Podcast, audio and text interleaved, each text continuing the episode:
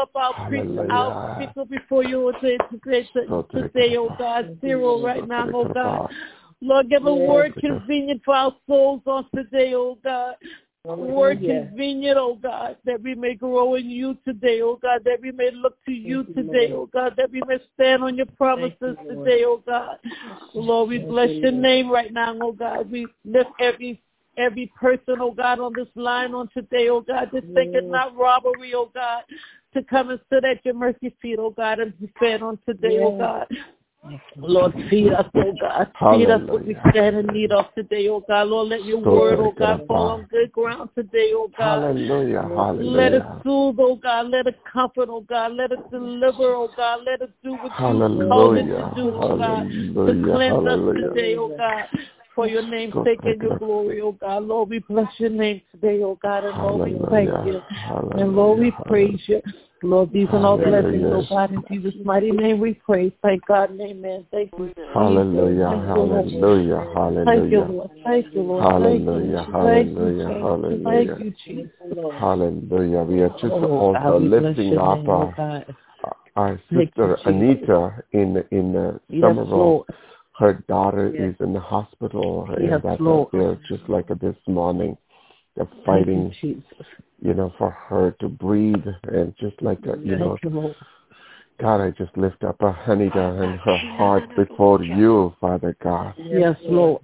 God, we know the heart of that mom, yes, just like Jesus. a bleeding right now. Yes, oh, hallelujah. Father God, she has already gone through enough, oh Thank oh God. You, in this last 12 months, oh, losing all her brothers and sisters across now. Oh, she is in the hospital fighting for her daughter, Father yes, God. Lord. God, the Bible says that when two of you on earth agree on one thing, yes, the Father in heaven yes, will do it for their yes, sake. Uh, Father God, I'm in agreement with all my brothers and sisters on this line. Uh, Thank you, Father Jesus. God, the Bible is is Yeah, is so real. Father God, you are a Thank you, reviving God. You revive lives, oh God. Thank you, Lord.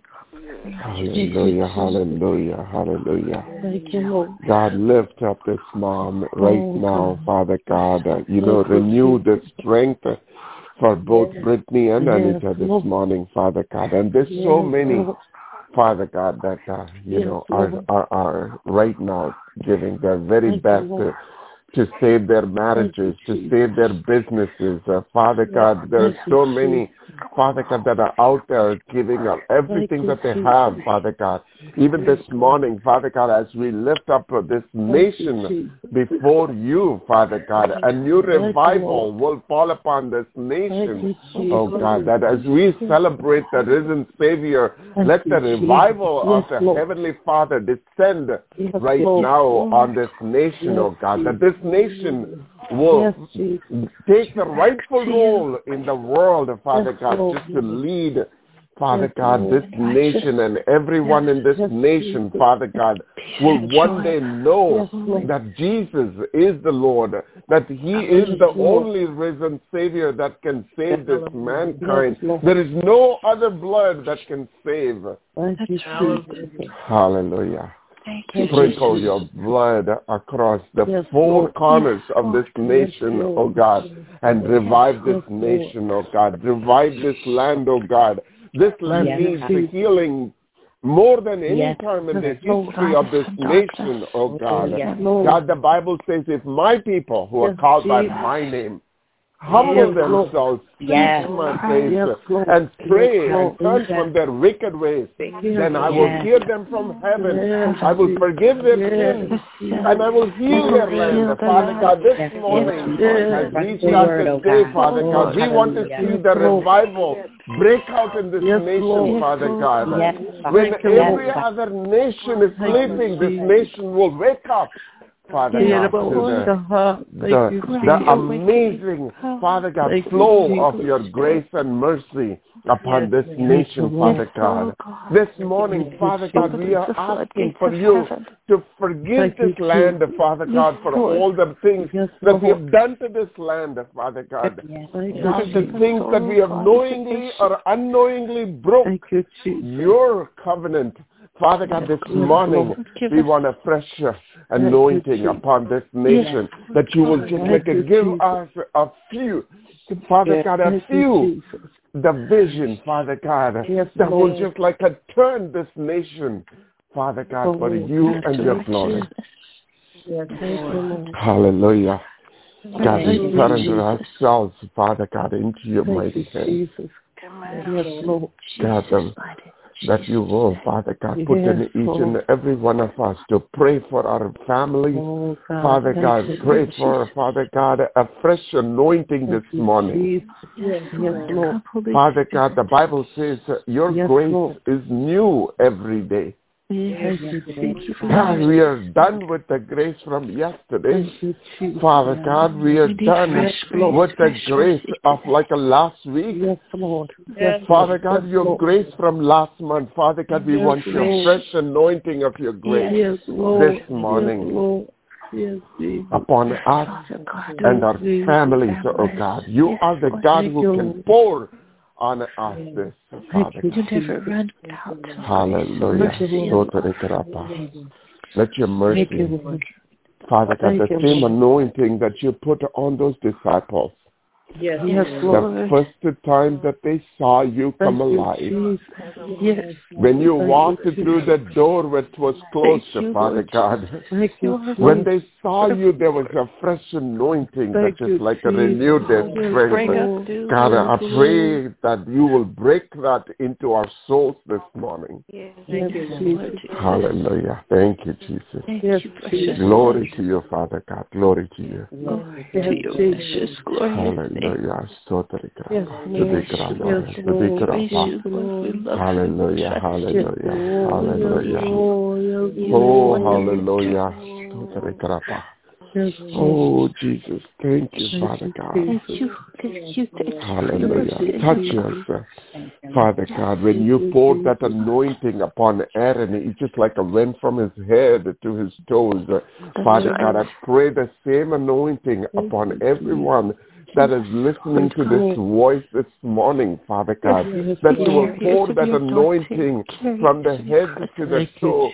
Father God, we will reach out and touch your grace one more time, Father God. We will reach out our hands up above and touch your mercy one more time this morning.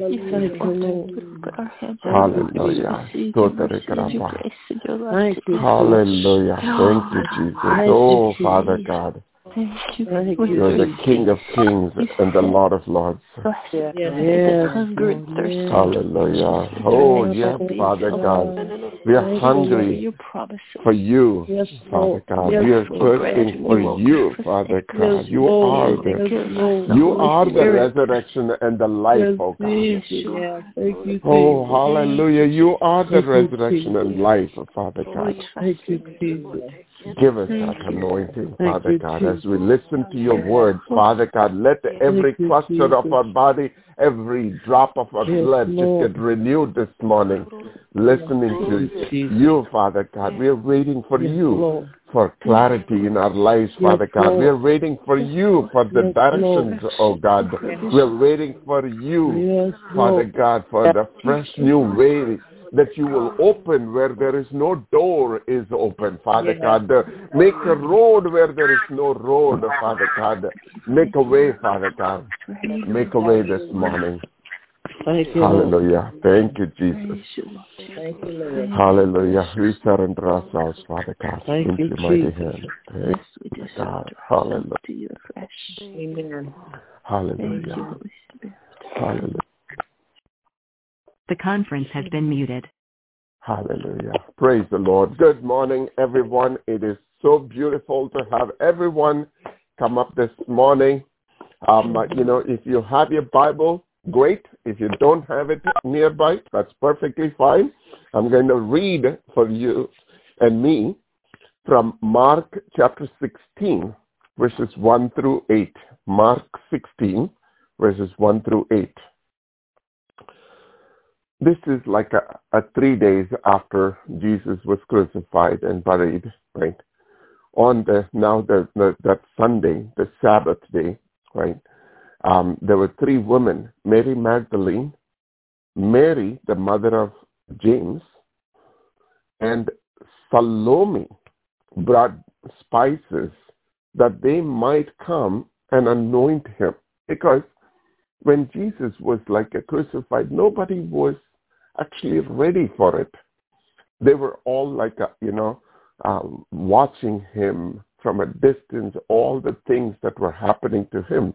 So they just wanted to anoint. In those days, every family had a tomb. Jesus did not even have a tomb because he didn't need one uh, because uh, it was just like, a, you know, needed only for two or three days. And so, you know, there is no need for permanence. Uh, and so there was no tomb for which Jesus uh, invested his money on. And so a tomb was borrowed, and uh, they they always have like a, a big stone. I have no idea how these three women thought that they can actually move the stone, but they showed up with the oil, anointing oil that they wanted to put it on Jesus' body.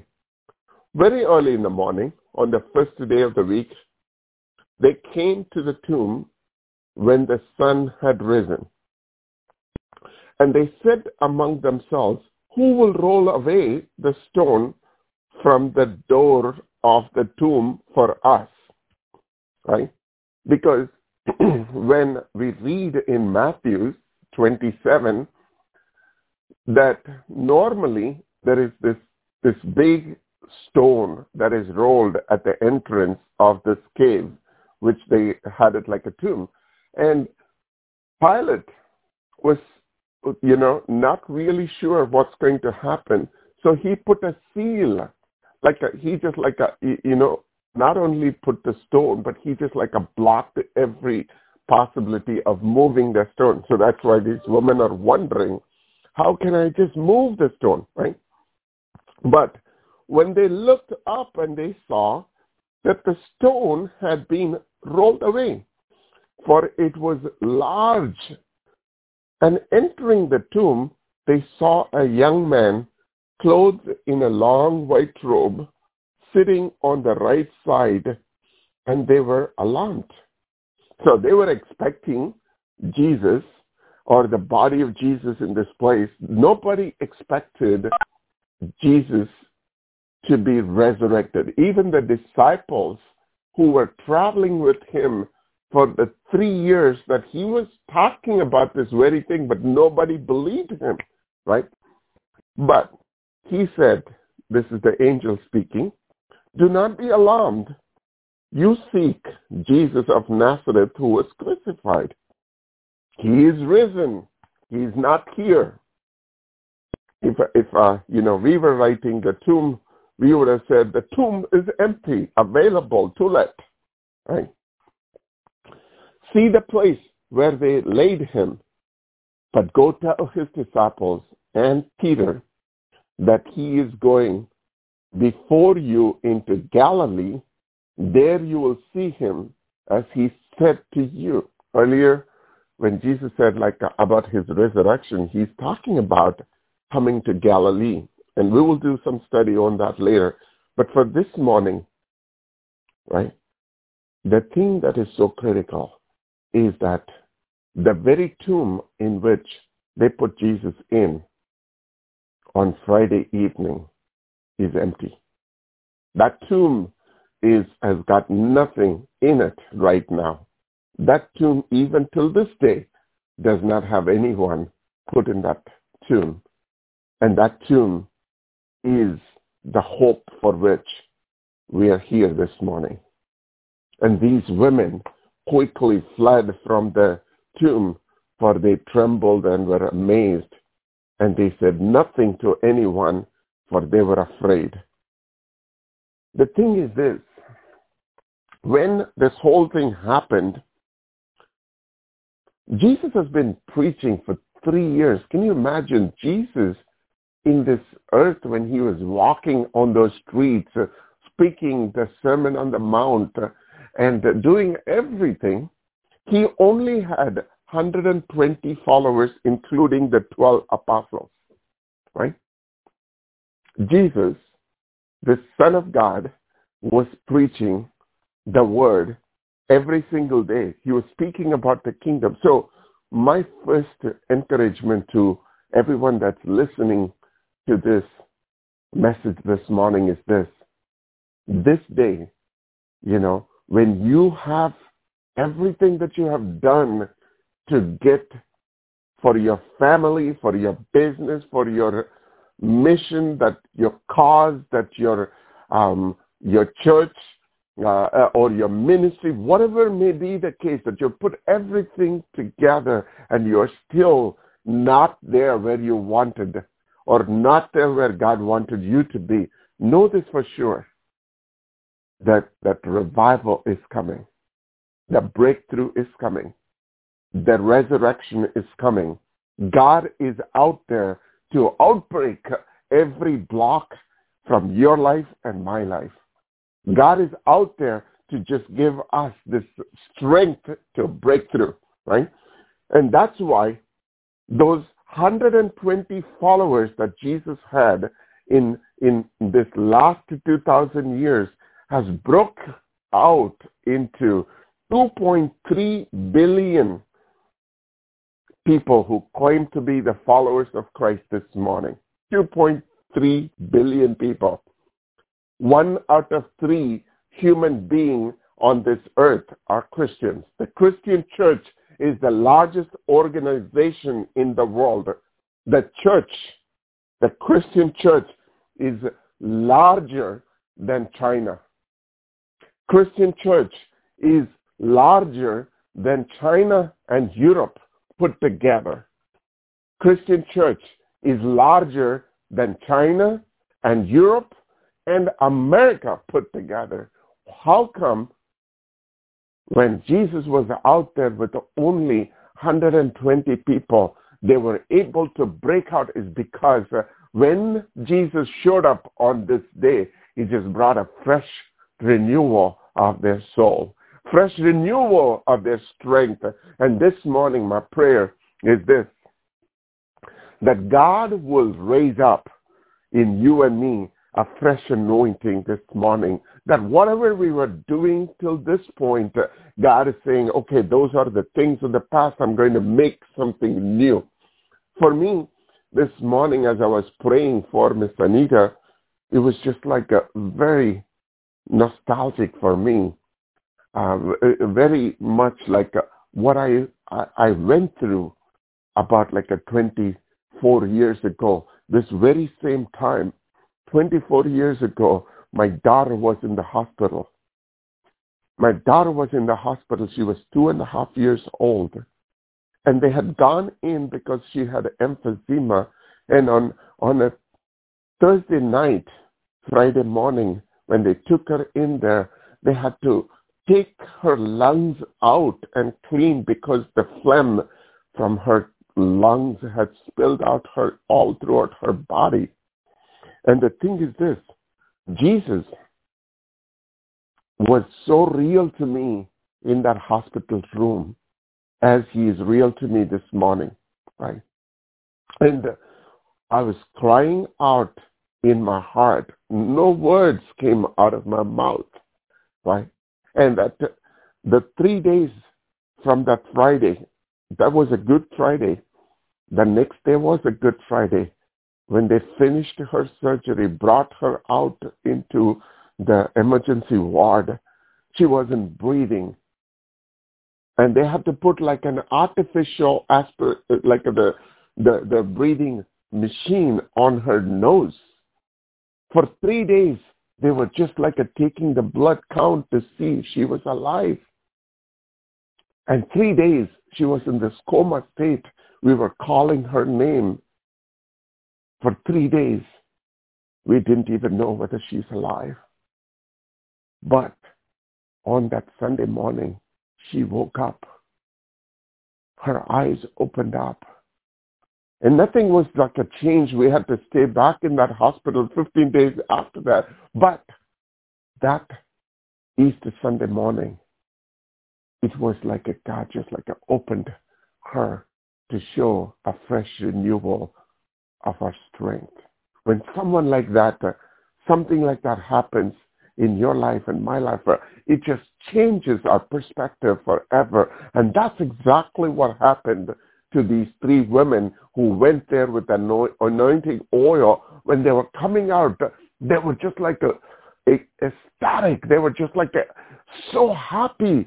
And, and they were also so afraid at the same time. They were rushing. They were running back to the room where the disciples were because they want to tell. But here's the thing. Not only it was a historical event that happened on that particular day, but what happened on that day is an historical event up until now and the future. Why?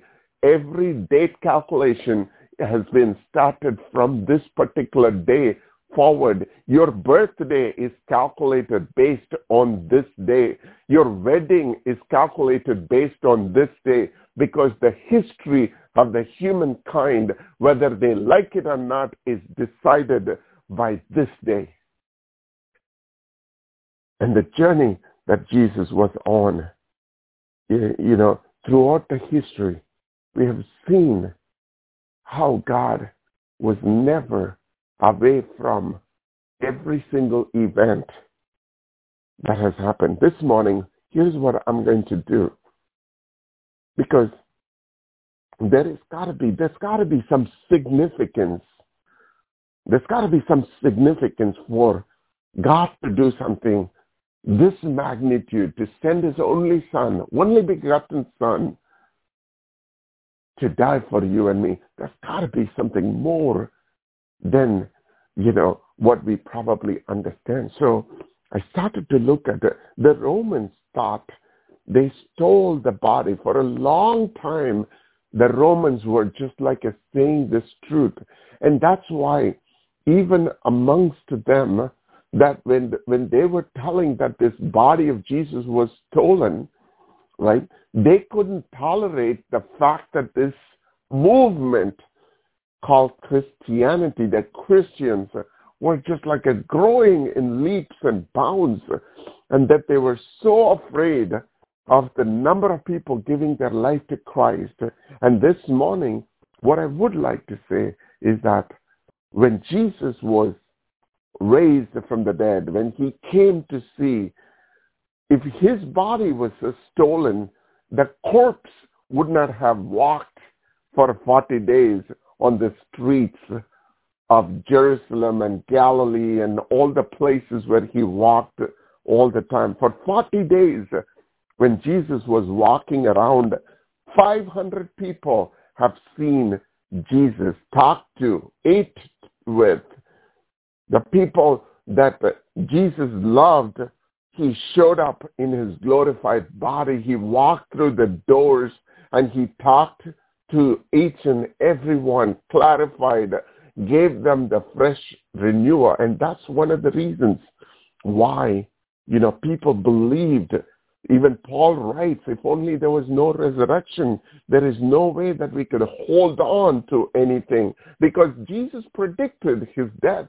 Everybody knew, even 500, 700 years ago, the the Isaiah chapter 53 that we saw was written actually 700 years before. Everybody knew at that point uh, how Jesus is going to die.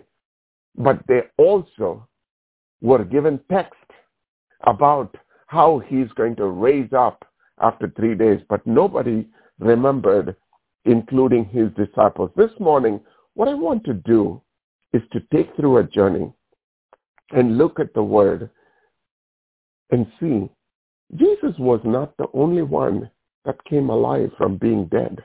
There were nine others, including Jesus. There were ten people that were raised from dead.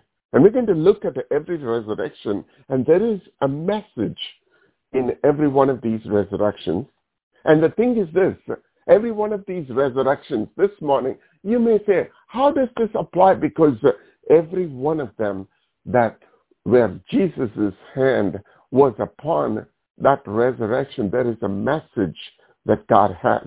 And, and so this morning, I'm going to go through these 10 resurrections And at the end, we'll see how Jesus' resurrection is different from the other 10.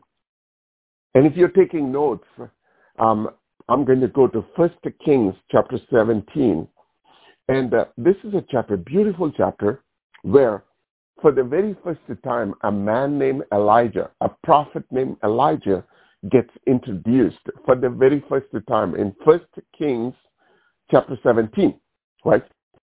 And the first order of prophecy that Elijah was saying was that there is not going to be rain for three and a half years.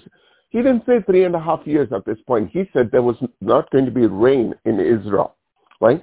And not to anybody. He told this to the king of this nation. It's almost like, uh, you know, some someone coming and going to President Biden's office and telling him from tomorrow that this nation is is going to have no rain, right? And uh, or you know this nation is going to be flooded with uh, you know terrorists, or this nation is going to be taken over. So the president of this nation is going to just like react to such a message. And so was the king of Israel. Ahab said, let's get this guy Elijah, kill him. And so Elijah, after giving a prophecy, he's running and hiding himself. And when he was hiding himself in a brook, God sends a raven to feed this this prophet. And the, and the thing is that raven is known for like a, taking the food. Raven is is not from one of these American schools where the sharing is is uh, is part of their culture. They would not share any food with anyone, but God made even ravens share the food. And here's the thing. There was a period in time, the brook where the water was coming dried up. And so God told in this whole chapter, I would love for you to just like a, take a moment to read this entire chapter. I'm going to condense it this morning. So God told the prophet, okay, the water is taken away. The food, the fresh food is not coming. Here's what I want you to do. Go to this place and there would, there you would find this lady, a widow with her son and tell her to give you food. And so he goes out there and the woman says, mm, I don't have food for tomorrow. I only have like a one meal right now. I was just uh, listening to uh, an, uh, an interview where they, they were just like asking uh, these young girls what, uh, what, um, and who was their uh, uh, role model. And so each of these kids were saying like, uh, um, this uh, uh, woman or Mother Teresa and all kinds of things. But here's, here's like a handful of these children, as I was listening to, were saying, my, my grandma is a role model. My mother is a role model. And so the next question, he comes around to those girls that were saying my mom is a role model. Here's one kid, and she said, like, my mom can make a dinner out of nothing, right? She was just like so happily saying how her mom can do everything. She can just like fix everything that is broken. So she was just like saying so much about her mom. The same way here, right?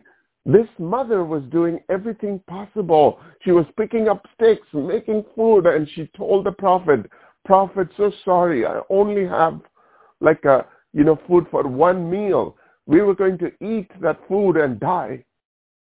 And the prophet says, make that food for me. Hmm. If I were in that place, I would have said, come on, prophet, I only have one meal.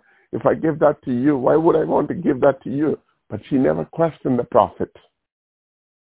When God gives you a vision, don't question him. God gives you a direction. Don't question him. It may not make sense at that point in time what God is giving it to you. But God knows what he's doing. God knows what he's been doing before the foundations of the earth. God knew exactly when Jesus was going to show up. God knew when he was going to be crucified. God knew when he's going to come out of that grave. God knew when the new heaven's going to be built. God knew that we all going to be there eventually. This path that we are going through is very temporal but we are heading over to a nation that is going to have eternal significance. So here, the, the prophet says, no worries, make some food and see what happens. And so she made that. She was di- disciplined and obedient. And she made the food, gave it to the prophet. And here's what happened.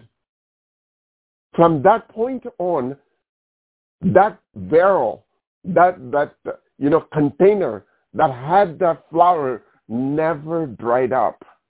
God, she went and took flour every single day to make food, and the next day when she came, that container was filled again.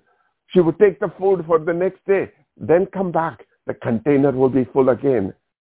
God is a supplier, an infinite supplier. He knows what we need and he provides what we need. And that's what happened. But here's what something happened to that woman.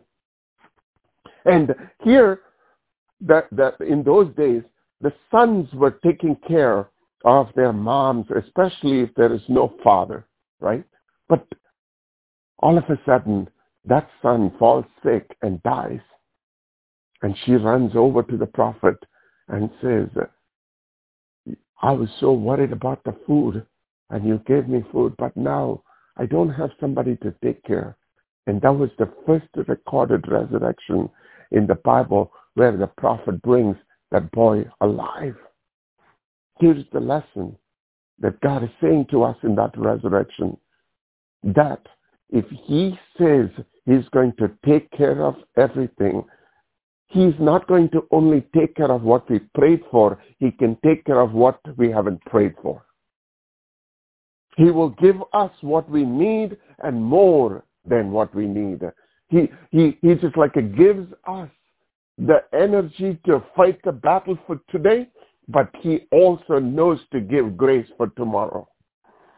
He is a God who knows how to give good things to his children, and he will never take away when we are suffering, what is needed for us will be given. And God says in this resurrection that she only asked for the food, but I will take care of her rest of this life. The next one comes in 2 Kings chapter 4. It's talking about a Shunammite woman. And this woman, she was married, but she never had a child. But Here's the thing. Now we are talking about Elisha. It is Elijah's prodigy, right? Elisha, when those days, these prophets would go from city to city. And when they go from city to city, they are on their own. Even Paul, when he went from one place to the other, he was working, making tents. They didn't have like a job that they were paid and comfortable. They were not given a church with a salary. They, they have to go work for themselves and take care of their ministry, right? So she saw this prophet come so many times to her town, and she saw how he didn't have a place to stay. So she made a room in her house for the prophet to stay every single time he passed by that town.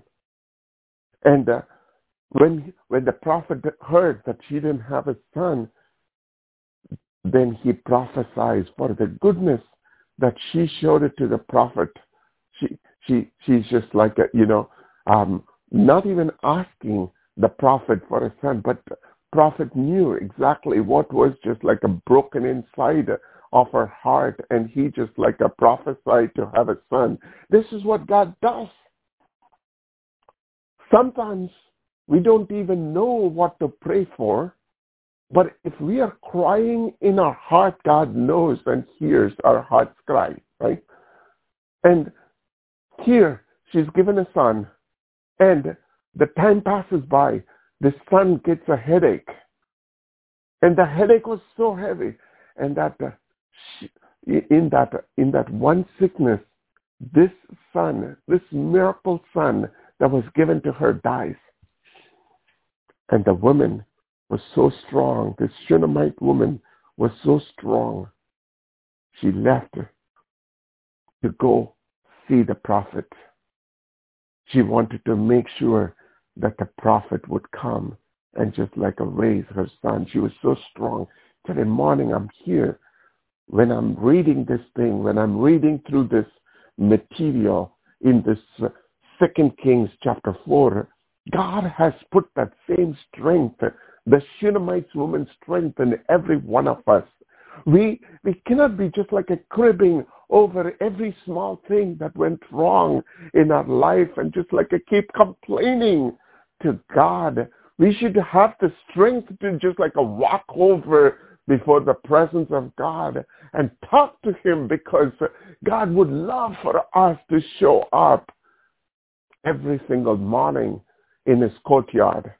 God knows that we have one place that we can go to and get our answers for every question that we have. God knows the place to revive is in our closet. And so this woman goes there and the prophet sends a stick over with his servant to touch his head and he's not resurrected with a stick. And then the prophet comes and then the boy is resurrected. This is the second account in the Bible where someone who was dead for a while came back alive. I hear so many times on TV the evangelist and the radio evangelist talking about like a, you know dying i went to heaven saw this and came back yeah yeah yeah yeah those are fine and yes you know we can go and see the heaven and come back but nothing like a completely dead like this boy that was dead and came alive because it was days before he came alive. And here's the thing. What God is saying through this resurrection is that every battle, every struggle, every trial, every tribulation, when it is taken before God, even that is dead in your life will come back alive. The marriage that is dead will come back alive. The, the, the business that is dead will come back alive. The, the, the, relationship with the children that's broken will come back alive. God says, when you take them before me, I'm going to turn things around the world will have no answer for. The next one is also on 2 Kings chapter 13. This is a unique resurrection. Let me first talk about what really happened and then what is the significance of it. There were Moabites. Moabites are known for like uh, raiders. They are like the thieves, the bunch of thieves, right? And uh, when they went for a, one of those, uh, you know, raids, what happened was the people, uh, you know, something happened in the fight, and one of the Moabites gets killed, right? And what they did is like a, just like how there was a tomb that was nearby in that cave, and they threw the body of this thief into that grave. And behold, this guy who was dead just came back alive. I cannot believe. Like this guy who's dead, killed, massacred, when thrown into this cave, came back alive. And you and I might be wondering, this guy is a thief. Why would God just like uh, use a miracle upon this thief, but there is an undone business with that story. The undone business is this. That grave is where Elisha, the, the, the, the one who brought the life to the Shunammite woman, his body was buried. Okay, you might say, okay, that's all fair and good. But why would a thief get the grace? It should have been given to somebody else. Fair enough. But here's the thing. When Elisha and Elijah, Elijah was the chief and Elisha was the protege of this prophet, uh, Elijah, right? Elijah and Elisha. And when Elisha wanted this double portion from his master, he gives a command that says, if only you see me go up in this air, like this direction, this way, and my shawl falls in this direction. He gives like a, so many options, right? And everything has to be aligned. The thing is this, God is a God that breaks every odds in your life and my life. He never will let the odds of this earth win over his children. That's why we believe very strongly in Proverbs 2 to 6. The odds are against our children. The odds are against the next generation. Odds are against African American people. Odds are against, you know, the next generation that's coming out of school that is dropping out. The odds are against the children that are growing up in this country. But here's the thing. God is a God who breaks out every odds and he gives hope. And here's what happened. Exactly like what his master said, the thing happened. And Elisha knew that he got a double portion of double the miracle of like what his master has done. In the entire life of Elijah, he did 16 miracles. If Elijah had done 16 miracles, you go and read the Bible, Elisha has done only 31 miracles when he was alive. It was one shot of the double portion. And God knew that his word will come alive and true. And so when the Moabite thief was thrown into the grave of Elisha, God knew the 32nd hasn't happened. When the body of the Moabite thief touched the bones of Elijah, his body came alive because God wasn't done with Elisha. Even the dead bones of Elisha was doing a miracle. Sometimes we think we need to do something to make a miracle happen, but God doesn't need you and me for the miracle to happen. God knows when he decides to bring back life, when he decides to bring back what is dead, he doesn't need our help or strength. He can take a dead bone and make a life out of it. That's the, the third resurrection recorded in the Bible. Those are the three in the Old Testament. In the New Testament, we have some more.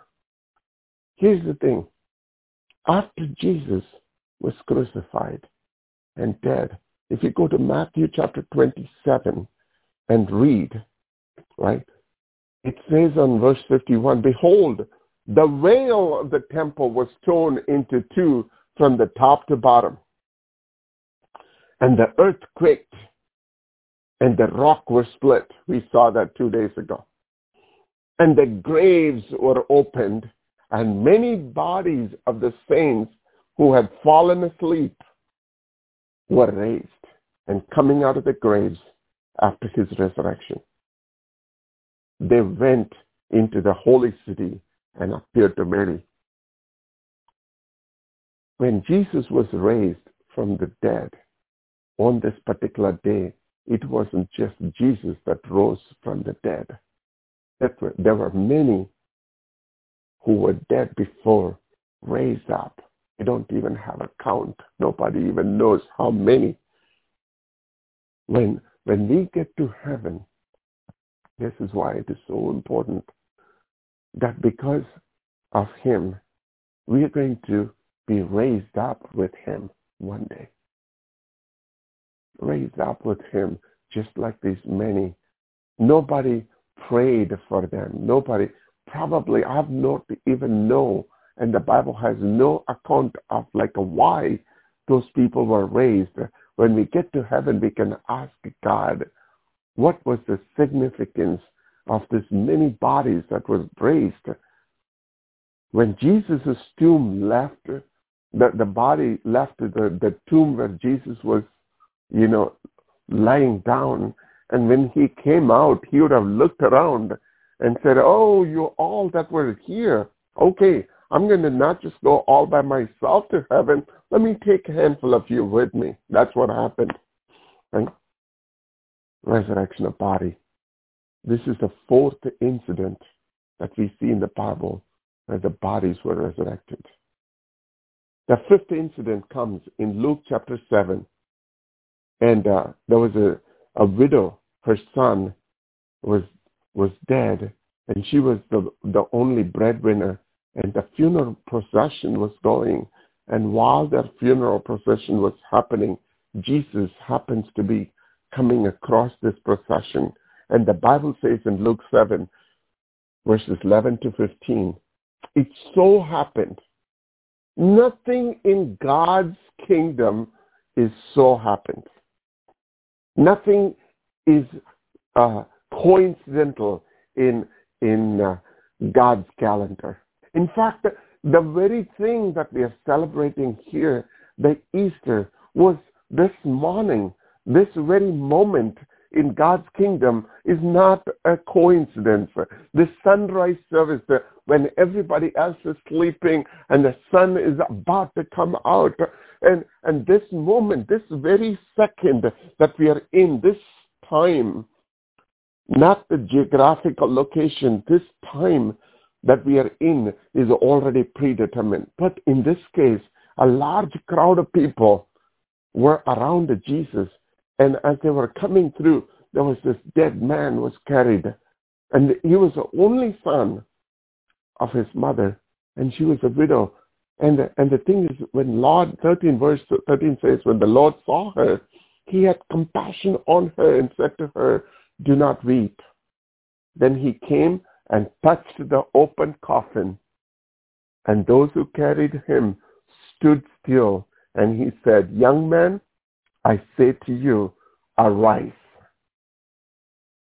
So he who was dead sat up and began to speak, and he presented him to his mother. What I am asking you this morning for you to do is this. Whatever is dead in your life, I do not know what is broken or what is making you cry, what is making you toss and making your pillow wet. I have no idea what that is. But this morning, God is transferring this authority over to your mouth and my mouth. And say to that thing that looked like dead, that has nothing that is left in that situation or a circumstance or a bill or a financial situation that looked dead. And God is saying to give you that authority and power this morning to say, arise. Arise. And that we will see the King of Kings and the Lord of Lords do a miraculous thing in your life and my life. The sixth incident happened when Jesus again was on this earth. And here's the thing, that there was a, a, a man named Jairus comes to Jesus in Luke chapter 8, and it is there in 41 and 42. He's asking Jesus to come home because his daughter is sick and dying. While Jesus was out there, you know, ministering to the people and uh, curing and healing others, this is the thing that happened at this miracle. This is the time when that lady comes through the crowd that was sick for 12 years, came and touched the body, the, the clothing, the hem of his garment, got healed. And Jesus turned around and said, who touched me? Right? And here's the thing. Jesus, this is one miracle where Jesus wasn't even involved because of the faith of that woman. She touched and got healed. She was sick for 12 years. And this is why the Bible is just so deep in some of these areas. And the Jairus' daughter was 12 as well. God can heal the past and God can heal the future. God can heal the 12 years ago, this woman that was fallen sick on the very time when Jairus' daughter was born was healing the past and the future. He's going to heal the future as well. And so here's what happened. While he was still talking to this woman, somebody from Jairus' house comes and says, your daughter is dead. And Jesus walks and tells Jairus, don't worry about it. It's going to be fine. And he goes into the house and he did not allow anybody but Peter, James, John, and the father and mother of this girl. That's all was there in that room. And he told the women outside that were weeping, don't weep, for she's still sleeping. Right? And the people were making fun of Jesus. Here's the thing. When you go to the workplace tomorrow, when you go to the place where you have something that you need to deliver for tomorrow, and if God has told you to do certain things for him, don't let the norms of the world stop you from doing what God is asking you to do. And that's what is going to bring the miracle in your life and my life. If God reminds you in the middle of the day to close your eyes to pray, if God reminds you about something that you need to be doing undone, if God reminds you to make a phone call to somebody to pray with, if God reminds you to call someone to reconcile, if God reminds you in the middle of the day to do something, drop everything and do what God's asking you to do. Because God has a purpose. Sometimes when people are in need of a prayer, what comes out of their mouth is not delivering them from what they are going through. God would remind that person to you so you can pray for that person. Whatever may be the case, God's going to remind you. The world will think, what can this do? But you and I know God can do. Move mountains, raise up the army, and build what is lost with just one word coming out of your mouth. And that's what happened. When Jesus went there, he said, like, me," which means like raise up little girl. And that in a moment's notice, she rose up. The Bible says she arose immediately. It wasn't like a, a miracle where God had to do like a, a jump up and down and touch this and touch that. And God decides to do a miracle in your life. Uh, he's going to do it immediately. And here's what happened. He commanded that she, is, she be given something to eat, and her parents were astonished but he charged them to tell no one what had happened. That was the sixth incident. And the seventh incident, I'm going to go a tiny bit faster. The seventh incident of resurrection happened in John chapter 11. And here's the long chapter that you need to read.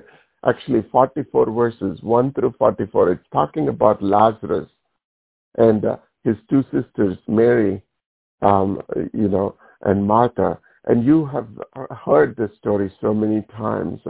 And Lazarus has been dead for three, four days when Jesus came into the town.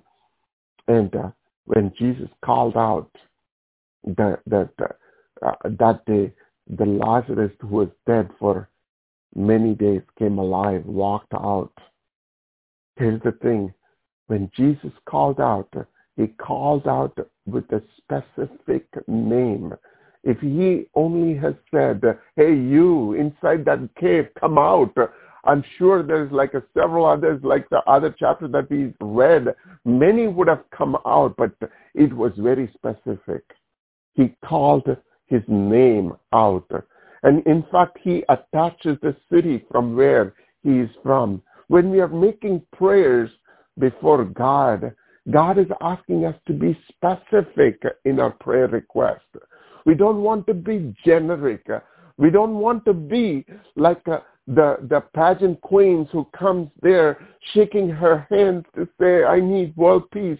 Those are all good, but there are moments that when you go before God, you want to be specific, asking God, like a Gideon, I want this wet cloth. I want this to be dry cloth. I want this sign to be shown. I want you to show up in my life. There are so many times when I see everything, every door that's being out there is locked. I would just like to cry out to God and say, God, open this door. I need to get through this narrow gate. And God has always opened the door and the narrow doors will have no chance when God is on your side. And God wants us to be specific in our prayer. God doesn't want a generic prayer. Sometimes when we pray, in the middle of the prayer, I've seen people giving God information, telling God, God, my son is this. Uh, I, God, this uh, this woman named, uh, you know, uh, Shana, and uh, her son is just this. And uh, he went to work this morning and his car ignition when it was turned on it made this noise and they drove five miles and then pulled over at this exit. So it's almost like giving god instruction of like you know of what happened. But here god is saying get to the point. Tell me exactly what are you looking for. We need to tell god the specifics of what we need like what you know Jesus was doing at this grave to bring Lazarus alive, and that uh, this is a constant reminder for every believer. When you want to see resurrection happen in your life and in my life, we need to be specific in our ask. That's the seventh incident the Bible records. The eighth one was this woman who makes clothes her name is Tabitha. Tabitha, right? It comes in Acts chapter 9. And when she made the clothes, read the verses 36 to 42. That's where all of these are recorded. And here's the thing.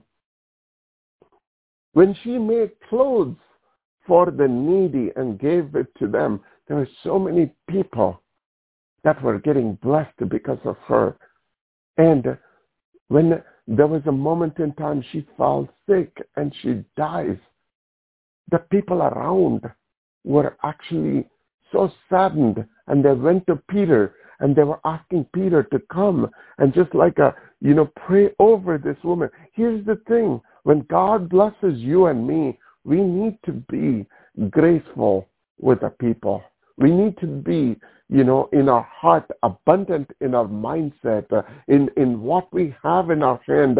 When we give what we have in our hand, God will always fill what has been given. Just like that widow woman's uh, container. He's going to fill yours and mine. And that's what happened to this woman named Tabitha. She was always giving to the people. Even a cup of water given in his name will not be taken for granted. And Jesus you know, will never take what you have done for him for granted. There are so many times I've seen the people who actually uh, are, are, are just like doing it, you know, sacrificially, like my uncle. He did so many times. He never expected people to give back. He was always giving it to the people. That's why not only him is blessed, his family is blessed. His family is blessed for 16 generations. His sons and daughters have no scarcity. Why? Because of the goodness of the Father. The one thing that we can leave for the next generation is the goodness that we have done to the people, and the mercy and grace will follow your generation and my generation. The ninth incident comes in Acts chapter 20, where Acts 20, verses 7 through 12, there is a boy named Eutychus. He was a young boy. He was listening to Paul on a, you know, in, in, this happens even in India when you go in so many places. When you go on a Sunday morning service, the church is so full that people would be hanging out of that church corridor. They would be watching services uh, from outside. Somebody will be watching through the window. Someone standing up the whole time watching the services.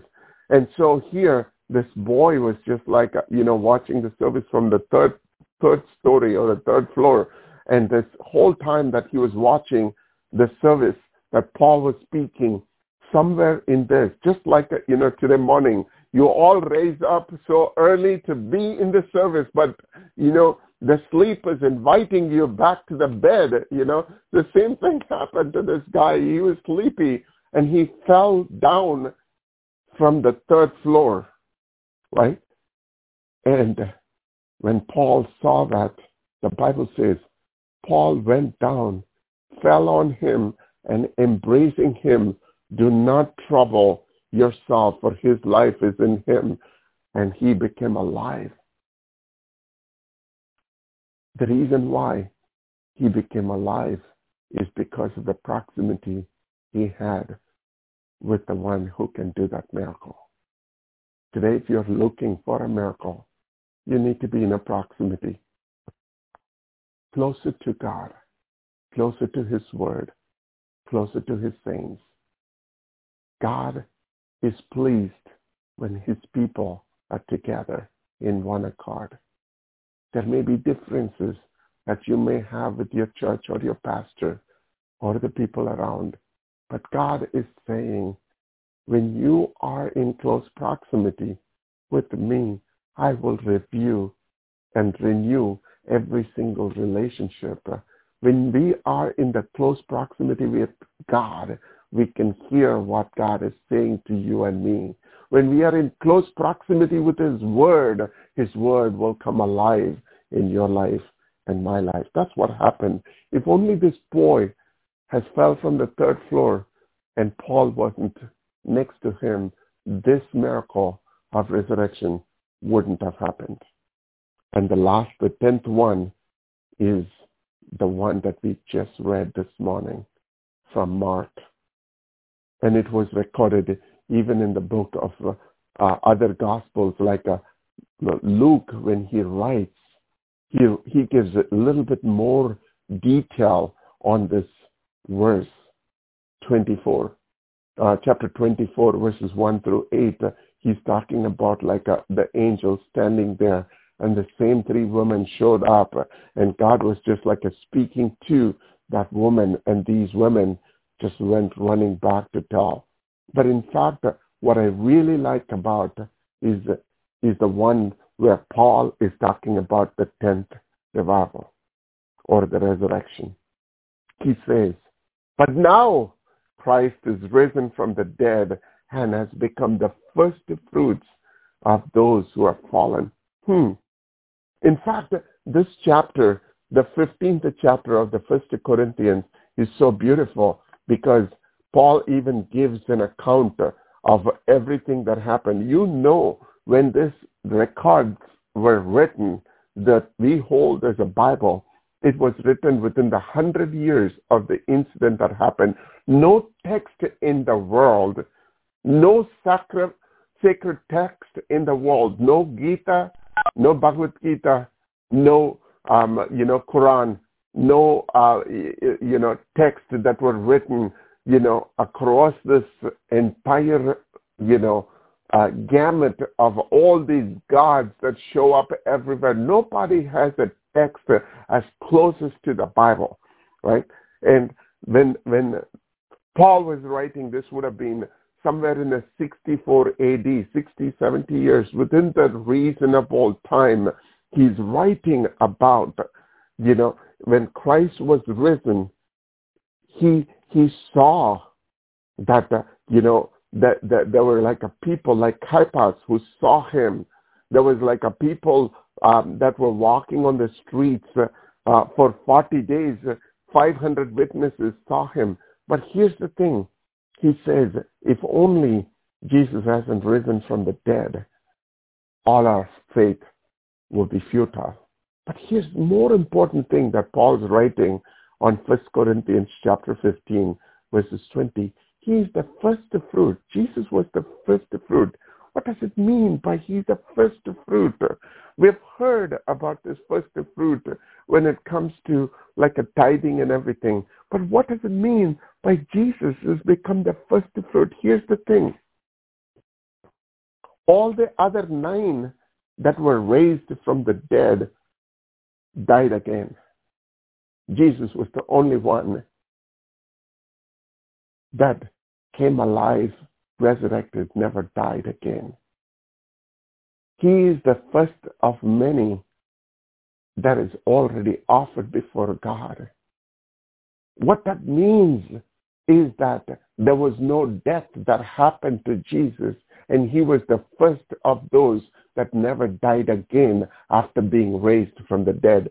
Every other person, no religious leader, no religious deity has ever died and came back again. No, you know, noble person or the you know the highest regarded people when they died never came back alive except for the first fruit of Jesus Christ was the only one that came back alive. We don't have to fear the death anymore because we are not going to die again. If you are born again one time, then you don't have to die twice.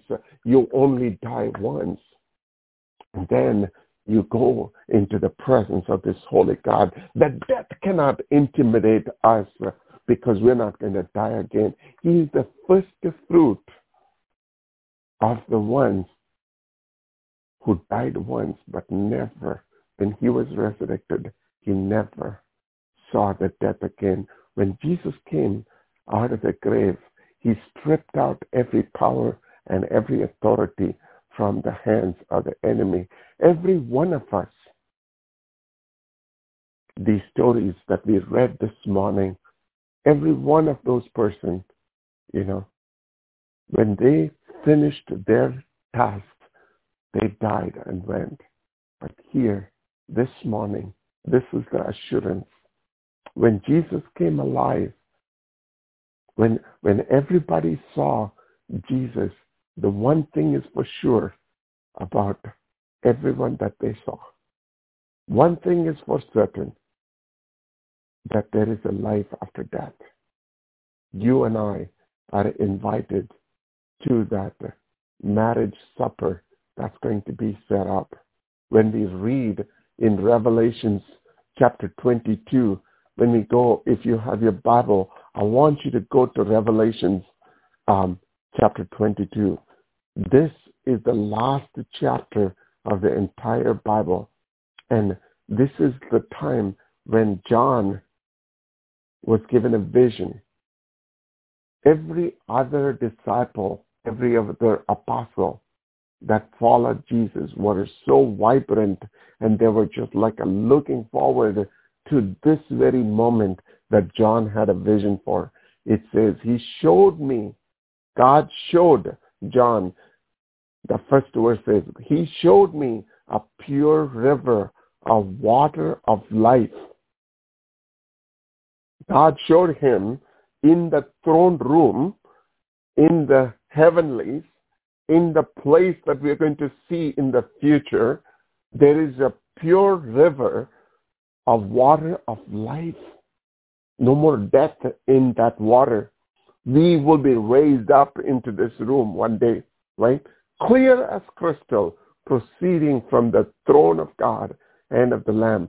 In the middle of its street, on either side of the river, was a tree of life, which bore twelve fruit, and each tree yielding its fruit every month. The leaves of the tree were for the healing of the nations. And there shall be no more curse, but the throne of God and the Lamb shall be in it. And his servant shall serve him. They shall see his face, and his name shall be on their forehead, foreheads. They shall be, there shall be no night there. They need no lamp nor a light of the sun For the Lord God gives them light, and they shall reign forever and ever. Then he said, These words are faithful and true. Here's the thing. We serve a God who is faithful. And we meditate upon this a couple of weeks ago on a Friday night. This body that we are here currently in is going to be transformed into a glorious body. With this body that we have, we cannot be in the presence of God. Every time the Bible talks about a new body that we're going to have, we think that in that body we will not get fat and we can eat the ice cream and cake and all those things. But here's the thing. More important thing is this. When we wear that new suit and go to him in that new body, we can face the King of Kings and Lord of Lords and our eyes will not be blown off and our ears will not be blown off. We're going to have a time where there is no more curse, no more tears. And God is preparing you and me for that day. This morning, this service that we are going through, this sunrise service is nothing but a reminder of what's going to happen for you and me. And this day, this resurrection is going to bring back life in your life and my life on the things that were dead for years. And God is saying, just like I raised those nine from their dead, I'm going to raise all of those things that has been dead, the relationship that has been dead, the business that has been dead for years, the financial condition that's been dead for years, the brokenness in the heart that's been there for years uh, and the renewal of your spirit to do something. These 20, 120 men caused this movement called Christianity to become 2.3 billion. Even India and, um, and China put together are still less the number of people than the number of Christians across this world. And that happened because these disciples, these apostles, never gave up when they saw their king and the King of Kings showed up in their room. Praise the Lord. Brother Vince. Thank you, Cyril. Amen, Father. Amen for your message from your servant. Thank you, thank you for raising your son on this Easter Sunday. wow, what Mary Magdalene and Mary and Salome experienced that first Sunday morning when he said that the tomb was empty. The tomb was empty and they were petrified, but they were excited and they didn't know, they were afraid. They didn't know what to think because he was risen. Well, God, you will raise a fresh renewal in our minds. God will raise a fresh renewal and thank you for that message, that reminder when that went out to everyone that he was a was the tomb was empty. He will give us what we need and what we asked for was so much more. All the ten the ten people that were that were raised and only one, only one, our Lord and Savior, will never never died again never died again. Jesus is the first that will never die again after being raised from the dead. The first fruit. Keep your proximity to him who can only heal. He wants us to be specific in our prayer requests. And don't let the norms of the day, norms of the day, get in the way when God nudges you to drop everything and do what he wants you to do. Only listen to him. He will raise every battle, every trial, every business, every name that was been dead. He will raise that back to life. Just rest assured on the bedrock of our faith. Today is the bedrock of our faith that we celebrate Easter. The bedrock. Everything that we believe in, all of our faith is, is on today. When he says there's when the when the world says there's no way, there's always a way. Nothing's ever dead with him. Amen, Lord. Sarah. Amen. For those on the line who are new, I'm, I did not mention in the beginning that we will have communion. And as I'm doing the communion prayer, if you do not have your elements, please get them, even if it's just water and a piece of bread. Amen. Lord Jesus, we bow before you in humility and ask you to examine our hearts today. Show us anything that is not pleasing to you. Reveal any secret pride, any unconfessed sin, rebellion, or unforgiveness that may be hindering our relationship with you. We know that we are your beloved children, having received you into our hearts and lives, and having accepted your death as penalty for our sinfulness. The price you paid covers us for all time, and our desire is to live for you. As we take the bread representing your life that was broken for us, we remember and celebrate your faithfulness to us and to all who will receive you. Thank you for your extravagant love and unmerited favor. Thank you that your death gave us life, abundant life now and eternal life forever. We receive this bread in remembrance of you. And in the same way, we take this cup representing your blood poured out from a splintered cross. You are the supreme sacrifice for all of our sin, past, present, and future. Today, we remember and celebrate the precious gift of life you gave us through the blood you spilled. In Jesus' name we pray. Amen. Amen. Amen. This morning, before we take part in the communion, I want to, just like what Miss Sarah said, let's examine our hearts. Examine our hearts to the places where we have doubts. Examine our hearts to the place where we have hurt and pain. Examine our hearts to the place where we need healing. Examine our hearts where we need hope. If there is a burden that you have brought in before the King, this is the time to lay that down at the foothills of Calvary. This is a beautiful day. You don't want to take that burden away from this message. Leave them here at the foothills of Calvary.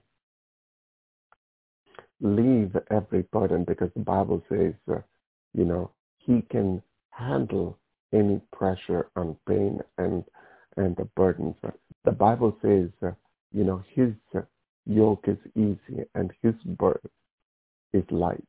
And may the good Lord take away every heaviness of your heart this morning.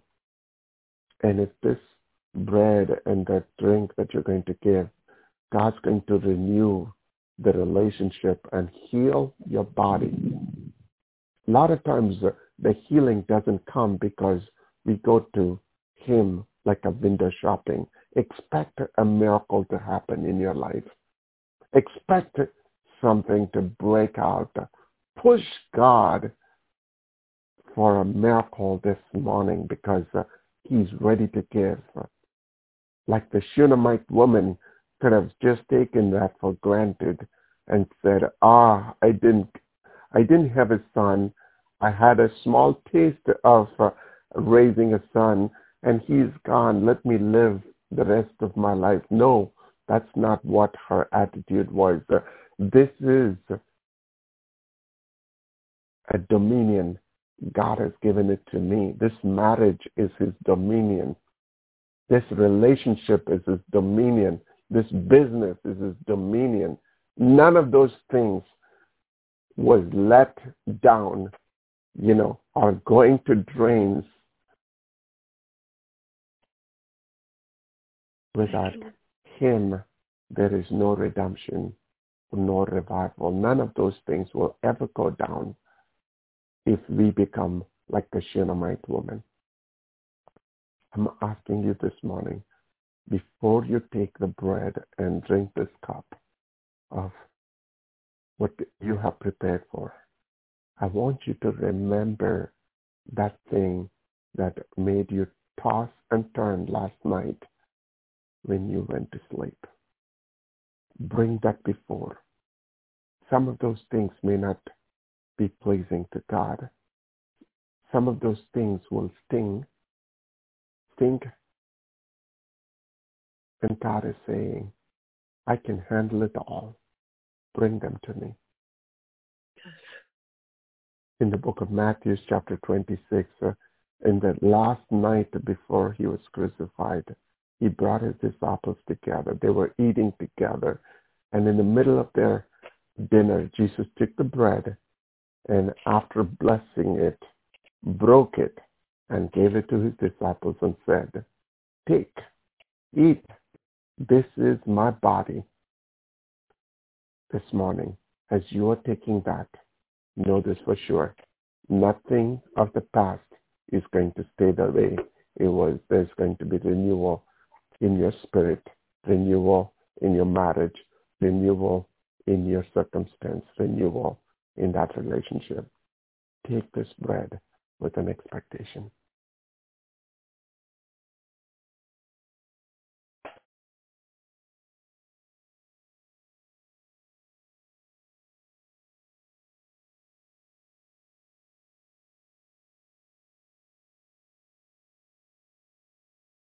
And he took a cup, and when he had given thanks, and he gave it to them. Drink of it, all of you. For this is my body of, of the covenant, which is poured out for many for the forgiveness of sin. As we take this drink, know this for sure. He's a God who can clean us all with his hyssop. Just white as snow. This morning, whatever may be the circumstance, there are times that we haven't been on the right side of the wrong. Mm. We've caused some of these mistakes ourselves. But God is saying, when you bring them to me, I am the door. I am the resurrection. I am the light. I am the salt. And as you drink this cup, know this for sure. Everything that happened up until this point is erased. We are new fresh and anointed. Take this cup.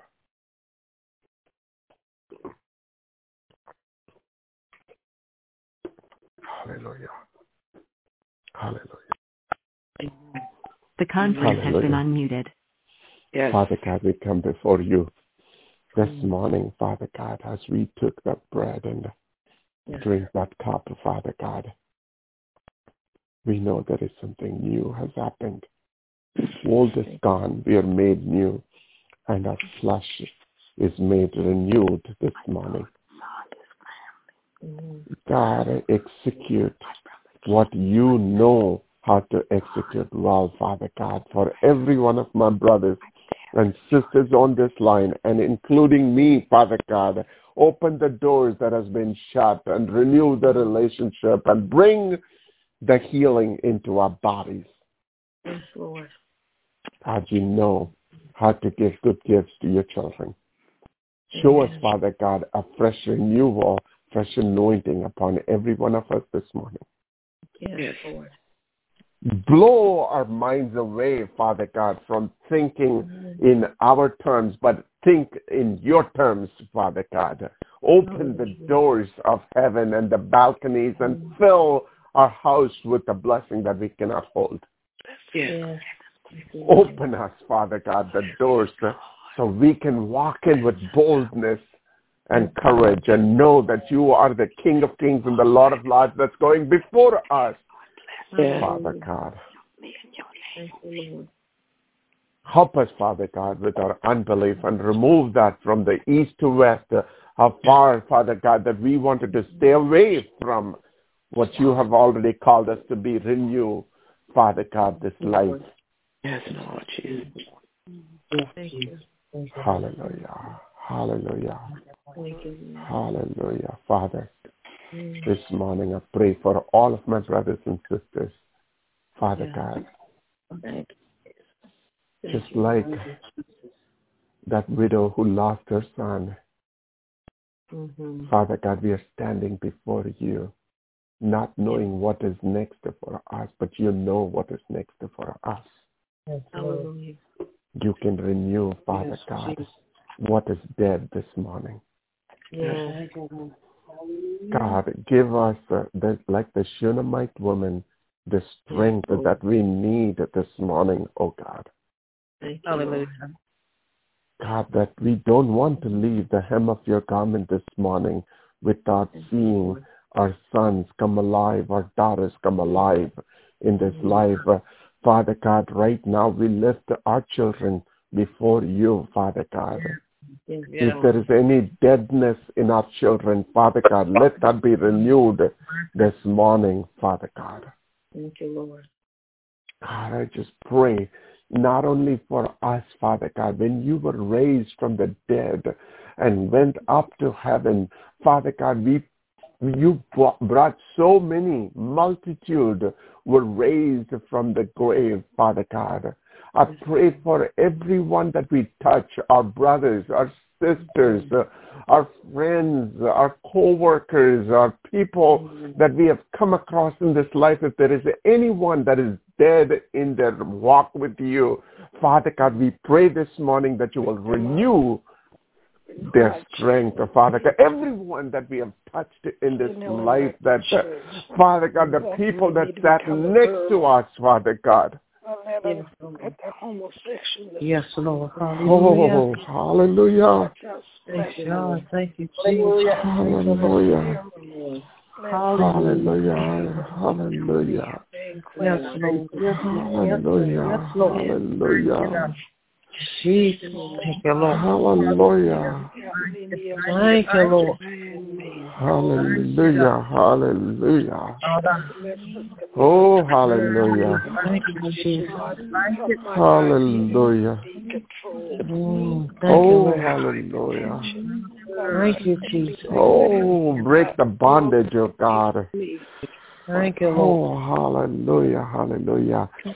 Uh, even the things that we thought was dead in our life, Father God, when you intersected on the street, uh, that dead body came alive, Father God. This morning we pray, even the things that we thought was dead, Father God, let it renew, Father Yes, God, Lord. because you Yes, come Lord. across in the middle of the road, in the middle of our deadness, Father God, you can bring alive. Oh, God. Thank you, Lord. Hallelujah, hallelujah. Oh, hallelujah, hallelujah, hallelujah. Even when the world says it's done, Father God, it is not done. Unless the Father says it's done, it's not done. Father God, unless He says it's done, it's not done, Father God. Just like the Jairus' daughter, when the world said everything Thank was done, Father God, you still raised his daughter from being dead. Amen. Yes, Lord. Hallelujah. Yes. Hallelujah. Hallelujah. Hallelujah. Just like those two of the sisters pleading for her, their, their brother. Father God, we plead for our brothers. Oh, in your name, Lord. Thank you, Jesus. Hallelujah. We pray for our brothers. God, today morning we pray for those brothers that we mm-hmm. came across in our life, Father God. Yes, Oh, hallelujah. Thank you, Lord. Hallelujah, hallelujah, hallelujah. Father God, when Tabitha was dead, Father God, the people were crying out for her because of the goodness came out of her hands, Father God. God, I pray this morning for all the pastors and evangelists and the leaders of this Christian community, Father God, that has that has done good for your kingdom, Father God. If there is any pastor this morning, his hands are weak. Father God, if he is needing and if he's crying out for the resources this morning, Father God, not knowing how to pay the bills, Father God, God, not knowing exactly this moment in time if there is a man of God and a woman of God who has done everything for you, has given you the cup of water.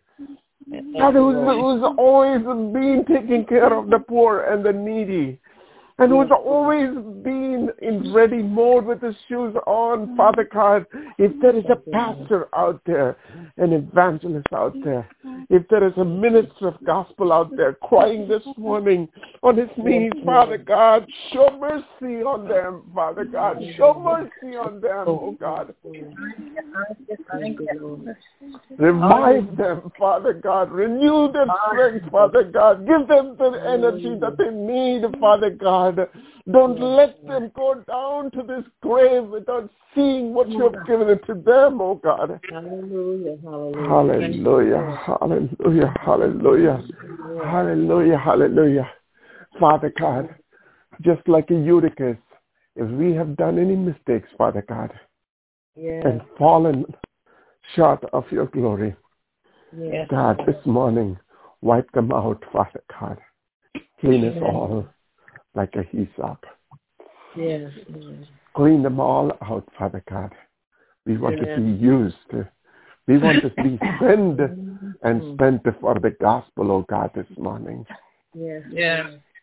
Hallelujah, Father. We want to see you face to face one day in that throne room with our new bodies. That yes. death has no sting, oh God. Oh, Yes. There is no condemnation for those who are in Christ Jesus. Yes. We surrender ourselves into your mighty hands. God, you take the glory and honor. In Jesus' name we pray.